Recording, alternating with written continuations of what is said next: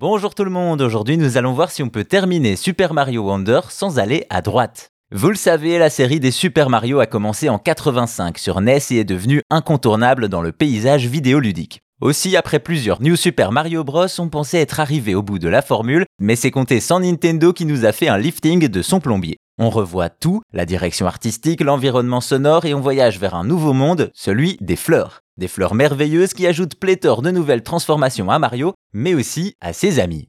Cependant, si Big N met à jour sa mascotte, on reste dans un platformer 2D, et donc la logique veut que l'on aille vers la droite de l'écran pour dérouler le niveau, une des mécaniques de base du jeu vidéo. Pourtant, pour certains, c'est visiblement trop simple. C'est le cas du youtubeur Angel G qui a voulu corser son aventure en se lançant un challenge osé Terminer Super Mario Bros. Wonder sans jamais appuyer sur la flèche de droite. Vous l'aurez compris, ça peut très vite poser problème, mais c'est sans compter l'ingéniosité du créateur qui va abuser des nouveaux mouvements et personnages du titre. Pour commencer, il démarre la partie avec deux personnages bien connus, Todd et Yoshi. Il utilise alors le reptile comme monture, ce qui lui permet d'avoir un saut boosté en en descendant. Après cela, il enchaîne les spin jumps jusqu'à la fin du niveau. Il va à droite, certes, mais sans appuyer sur la flèche directionnelle. À partir de là, le vidéaste va déverrouiller tous les mondes du jeu et réaliser qu'il n'a plus besoin de Todd, enfin presque. En effet, dans certains niveaux plus spéciaux, il va avoir recours au mode duo et à Todd. Il va essayer encore et encore, multipliant les spin jump, wall jump et autres glitches. Et finalement, sans doute un peu aidé par le hasard et la chance,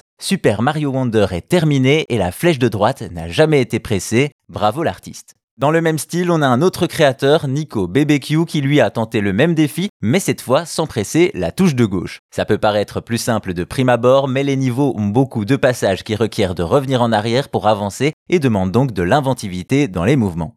Quoi qu'il en soit, avec ce nouveau Super Mario Wonder qui bat tous les records, Nintendo fait des merveilles et les joueurs aussi. Et si vous voulez plus d'anecdotes sur l'histoire et la culture du jeu vidéo, n'hésitez pas à vous abonner à Chose à savoir gaming sur votre appli de podcast. Merci à vous, portez-vous bien et à bientôt pour d'autres choses à savoir.